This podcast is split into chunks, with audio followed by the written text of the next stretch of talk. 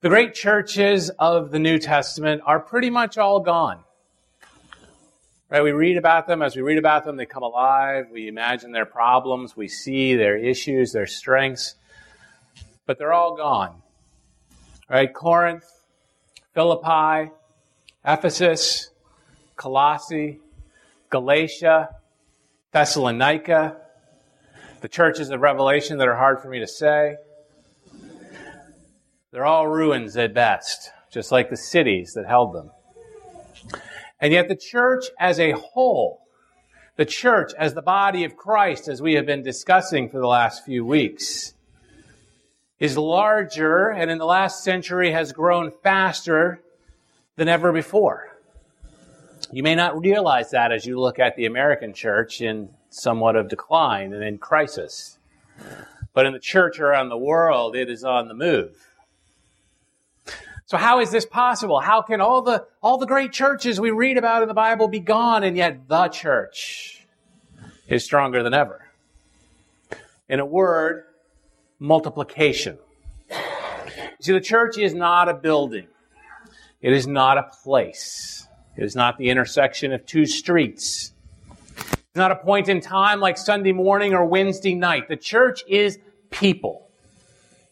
Right? If the people of God are equipped, like we talked about last week, then as the people move around, they take the church with them and they spread the church and they make disciples of all nations as they go. They become part of the great chain of disciples that reaches across nearly 2,000 years from a handful of people in Jerusalem to Lake Ridge, Virginia. As we continue our look at some of the adventures of the New Testament church, we come today to a brief instruction from Paul to his most trusted lieutenant, the man he trusted to fix the problems in the churches of his day. The advice that he gives is what enabled the early church to multiply, and it needs to be at the heart of all of our discipleship for adults and for youth and for children here at Lake Ridge Baptist. And that advice is found in 2 Timothy chapter 2, verses 1 and 2. Ha! The clicker works. It did not work in the first service. Paul writes to Timothy, You then, my child, be strengthened by the grace that is in Christ Jesus. And what you have heard from me in the presence of many witnesses, entrust to faithful men who will be able to teach others also. Second Timothy is Paul's final letter. As he writes to his beloved friend, Paul knows he's going to be dead soon. He knows he is going to be executed for his faith and for his ministry. His work has quite literally changed the world, but now his attention has naturally turned to what's going to happen to the spread of the gospel after his death. And Paul's advice reveals two truths that are crucial both to the advance of the gospel then in the absence of its most prolific apostle and are still valid today as the gospel needs to continue to spread.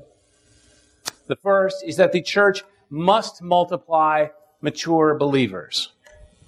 Paul says in verse 2, What you heard from me in the presence of many witnesses, entrust to faithful men who will be able to teach others also. Paul is describing here the full body of Christian doctrine, the great truths of our faith, and he is making the point that there are no secrets in Christianity. Unlike cults, both then and now, there are no secrets. It's all in here. And he says to Timothy, I have entrusted these things to you. I have taught you. Now you need to teach others, who will in turn teach yet others. And if you think about the scope of this brief sentence, it is breathtaking because he is literally describing four generations of Christians in one sentence. He speaks of himself, Timothy, whom he raised in the faith, those that Timothy will teach, and those that they will teach. And this, in a nutshell, is multiplication. This is that chain of believers that reaches across oceans and across centuries from Jerusalem to 21st century Virginia. And now it is our turn and our responsibility to build the chain, to multiply ourselves, to be a church that multiplies mature believers. Last week we looked at Ephesians 4 and we described the equipping that we must be doing here, right? We talked about four areas. Training believers in unity of the faith, knowledge of Christ, doctrinal soundness, and Christ likeness. And I think that Youth Sunday is a perfect time for us to highlight and be encouraged by the equipping that is taking place here and to be challenged to take that equipping to a higher level. What I have to say here applies equally to adults, children, and youth, but I will use the opportunity of Youth Sunday to put a little bit of a, a youth focus on it, but don't think that my lessons apply only to the youth here. We see there are two elements to multiplying mature believers. We can see it in Paul's words, right? First, Timothy has to raise up those who are going to teach, and then they have to teach. All right, so first, we must be equipping leaders to teach our youth. This past year has been a challenging one for all of our discipleship programs, but most particularly our youth here at Lakeridge. But the youth themselves have been marvelous and resilient and have rolled with it. And God has been faithful in raising up new leaders, some excellent youth leaders who are, who are digging deep into the Word of God with these students on Sunday mornings and Wednesday nights. We have been working to equip in these four dimensions that Paul described. We have been revamping curriculum. We have brought in additional leaders. We are focusing on doing solid equipping in these four areas, sometimes even at the expense of some of the flashier elements of traditional youth ministry. But I am on, I think, safe ground to say that we could always use some additional leaders and helpers. And so I would encourage you to be in prayer about ways to support the equipping of our youth and our children. Last week, we talked about finding your place, doing your part in the body of Christ. That which God has uniquely called and prepared for you to do. You've seen a glimpse this morning of how God is, is working through the youth and how they are beginning to explore what their calling is, where their place is in the body of Christ. And so if you have not yet found your place in the body, if you don't know what your part is, then, then be in prayer about that larger question as we discussed last week. But consider, is youth an area that you may be being called to? Now, I originally got involved back in January with the youth. Before that, I'd sort of focused on working with adults. I got involved to fill a gap on teaching on Wednesday nights. And I can tell you that firsthand experience. This is a great place to get involved, right? Because these kids are terrific, right? The idea of working with youth on a Wednesday night can seem kind of terrifying. It's midweek, right? People can be squirrely. But they're terrific, right? We have these awesome discussions about all kinds of things. I mean, they come and they, I mean, I don't want to intimidate you, but it's, I'm getting bombarded with theological questions all the time, right? But they're, they're not just trivia questions. They're questions that impact their life. Right? And I'm, I'm grateful for those who are there working with all the youth to back me up. So when I say something wrong, it, you know, it's good. Um, that's what teamwork is about, right? Um, these kids are terrific, right? And the, and the ministry is really and truly right at the heart of this command to teach the next generation of Christian men and women. Right? It is at the heart of godly multiplication. And so, like any ministry, when you are in the heart of God's will, it's an exciting place to be. But it's not enough just to raise up the leaders and equip the leaders, right? We have a purpose here. We must be equipping the youth to be those faithful men and women who will then be teaching others as they go about their life. And so certainly that begins with coming to faith, but there is far more to it than that, right? They have to be equipped in those four ways that Paul talked about in Ephesians 4. So in the months that I've been there working on Wednesday nights, we have been wrestling with some of the great truths of the faith. We have been looking directly at the unity of the faith, directly at the knowledge of Christ, directly at the soundness and stability of doctrine, why we believe what we believe, what we believe, and how that relates to the other worldviews out there. How to hold up in the face of hostility.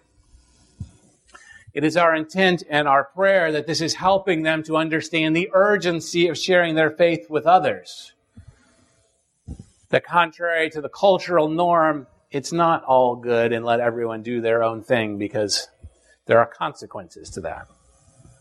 And that we're giving them the confidence to do this, to engage in this way, to feel that they have nothing to fear and nothing to hide in their faith. And I think you've seen some of that this morning. And whether we're talking about youth or whether we are talking about adults, I would pray that each of us here is getting increasingly equipped in this same way and with this same urgency to apply and share our faith as we go. But it's important to put this in perspective and to realize that as we are equipped and as we are equipping our, our youth, as we are equipping children in ministry, that it's not enough just to teach them facts. It's not enough to just build up big, giant theology brains. All right, that's a real temptation for sort of conservative leaning evangelical Christians in modern America. It is easy to do that. We live in a time with unprecedented access to historical background information, theological information, interpretations of the Bible, commentaries. We have a luxury of resources that is both a blessing and a potential temptation to just say, well, I need a little bit more knowledge before I get started. But the problem is that knowledge alone does not spur us to action. It will not cause us to mature, uh, multiply mature believers. Because mere knowledge and doctrine will often collapse in the face of real opposition, real hardship in life. That's why Paul tells us in verse 1 that we need to build everything on a foundation of grace, that we be strengthened by the grace that is in Christ Jesus. Oops, missed a click. There we go. All our power, all our ability to persevere in the face of challenges, all our lasting strength, whether we are a youth, whether we are a senior, or whether we are somewhere in between, it all comes from the grace that is in Christ Jesus. And this is not something that we can just load up on once and recovered for the rest of our lives. Right? Salvation is that way. We load up on salvation once we're saved. But this grace that gives us strength is not a one-time deal. Paul's wording in this chapter, or in this verse rather, suggests that a more accurate rendering into the English would be, be continually strengthened by the grace that is in Christ Jesus. I will not bore you with the grammatical details. But he is really speaking to an ongoing process. Right? What Nathan referred to as the renewing of the mind, which is also an ongoing process. That we need to daily refresh ourselves from the fountain of living water. We need to daily refresh ourselves in the grace and mercy of our Lord Jesus Christ. Right? We need to meditate on and reflect on the fact that our Lord, who existed for all eternity, through whom everything in the universe was created, right, who holds together everything, even now, chose to become a human being chose to become a baby in Israel nearly 2,000 years ago. And why is that? Because we have a problem. We have a big problem. We have all sinned. And when we sinned, we separated ourselves from God. We put ourselves in a mess that we could never get ourselves out of right? A permanent, from our perspective, separation because God is perfect. God is holy. God is just. God is righteous. His standard is perfection. And when we sinned, we failed. We're not perfect. God can have nothing to do with a despicable sinner like me. And yet, the God of the universe, the God who created the galaxies and the stars and the planets, who breathed life into the dust and made man, loves me so much and loves you so much that he sent his eternal Son to become a human being, to suffer and to die horribly on a cross as a blood sacrifice to make our sin problem go away. To wash away the sin of all those who believe in Jesus Christ as their Lord and Savior. And when Christ rose from the dead and demonstrated his victory over sin and death, he made it clear that everything he ever said was true. That he had solved our sin problem forever without us ever lifting a finger. Well, that's grace. That is undeserved, unearned, and at the risk of making up a word, I will say actively de earned through our behavior. That's the grace that is marvelous and sustaining, that is amazing and strengthening. That's the grace that Paul commands Timothy and us to rely on continually for strengthening. That's why I speak of it so often on Sunday mornings, because we are supposed to be continually drawing nourishment and strength from it, and because I can't get enough of it. I like talking about it because it reminds me of it. I hope you like hearing about it, because I'm pretty sure we're supposed to talk about it a lot. It's why I remind the youth of it as often as possible on Wednesday nights, because it is amazing, and yet we need to be continually reminded of it and, and strengthened by it. And the cool part is, from my perspective, I can't read minds, but I see a difference, right? I think the youth know it's amazing. Right? Because nothing gets a group of boys on a Wednesday night focused like when we start switching topics and talk about the grace and the good news the gospel of Christ. I think they instinctively know that Christ's grace is the answer in an increasingly dark and negative and discouraging world that is directly attacking them every day about their self image, their self worth, their purpose, their meaning, and their future.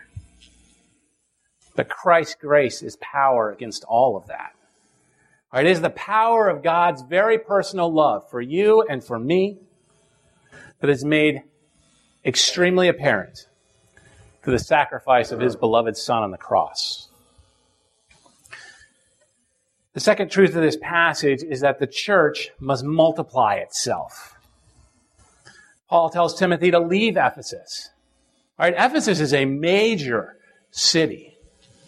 This is a critical ministry. And Ephesus is an interesting church because it shows up all the way from Acts. We see it in the pastorals. We see it show up in Revelation.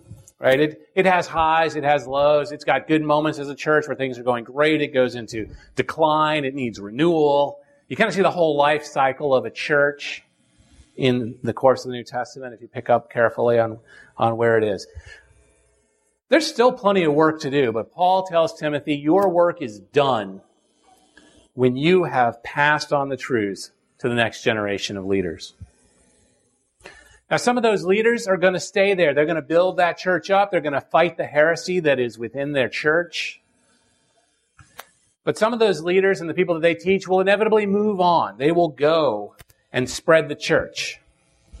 And it is this moving, sometimes intentional, sometimes accidental, sometimes voluntary, sometimes forced, that enabled the church to survive and thrive even as those individual churches vanished one by one. Right? That's what made the chain. Sending out mature believers is simply the next turn of the Great Commission. I like to think of it as kind of a little bit of a wheel, right? We, we go, we baptize, we teach, they go. They baptize, they teach. Doesn't mean we stop, we keep going. But that's how we multiply. Now, our youth are naturally going to go. That is part of coming of age in modern America. If I've given you bad news as a parent, just trust that I'm struggling with it too, that that day will come. They will naturally go because in America, whether it's for college or for career, whether it's because they have to or because they want to, they will leave. They will go. And the good news is that if we have done our job as a church, if we have equipped them, then with God's strength and through the grace of Christ Jesus, then they won't just go. They will go and make disciples of all nations. But I don't think our notion of multiplying ourselves can just stop with the beneficial side effect of our teenagers leaving. I think it has to be more intentional than that. I would argue that the example of the New Testament church is that our church needs to be preparing people, preparing pastors, preparing leaders, preparing members to intentionally leave and start new churches. That our church needs to be multiplying intentionally. I have mentioned in the past that the world has a math problem. Right? I won't get into heavy math here, but in a generous, being as generous as you can be, there are about 2 billion people that in some form or fashion claim the name of Jesus Christ. There are 5 billion who absolutely do not.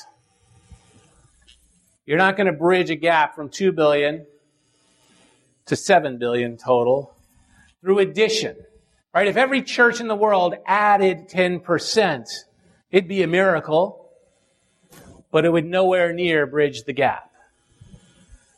Addition is not the solution. Only multiplication solves the problem.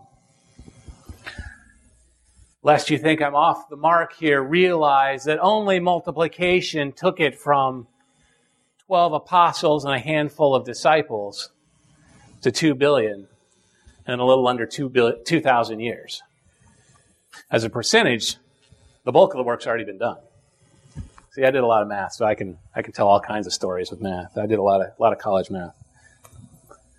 Faithful churches need to be intentionally equipping leaders and members who are willing to multiply. That is our history. That's how we got here in the first place, back in the 70s. At least as I understand it, I was not here. It's how we will live on long after this building and this place are gone. How we will live on as part of Christ's universal church. And I know the time is not right just yet for us to be a multiplying church, right? We've got some stuff we need to work through.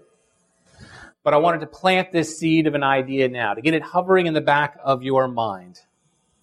To realize that while now may not be the time, at the other hand, you do not have to be a perfect church to be a multiplying church. A perfect church is a myth this side of heaven.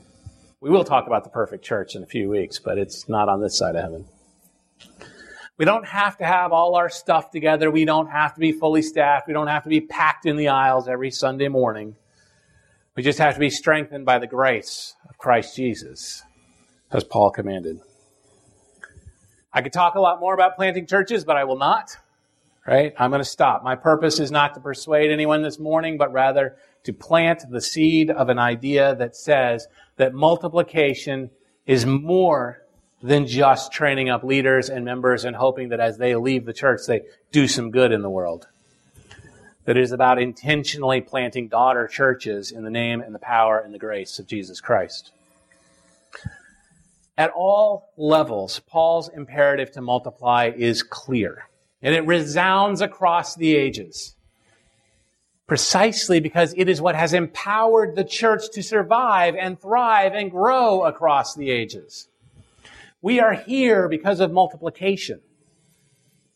So for each person this morning, the question is, what is your role in helping to multiply mature believers? Or to multiply the church itself? Where are you on the continuum of development that Paul describes to Timothy? Do you need to be entrusted with the truths of the faith? If so, you're in the right place, and we ask you to get involved in that. Or are you at a point where you need to be finding faithful men and women and entrusting those truths to them? Please pray with me. Heavenly Father, we stand in gratitude for the great chain of multiplication that has led from a handful of people back in Jerusalem to a church spread around the world and specifically for us here in Lake Ridge Baptist Church. Lord, help us to take up the mantle of responsibility, the challenge that Paul laid out. Help us to be faithful in equipping the next generation so that they will equip the generation after them. Help us to be a church that is not just accidental, but intentional about multiplying the believers and the church itself in your name and to the glory of your Son. In Jesus' name I pray. Amen.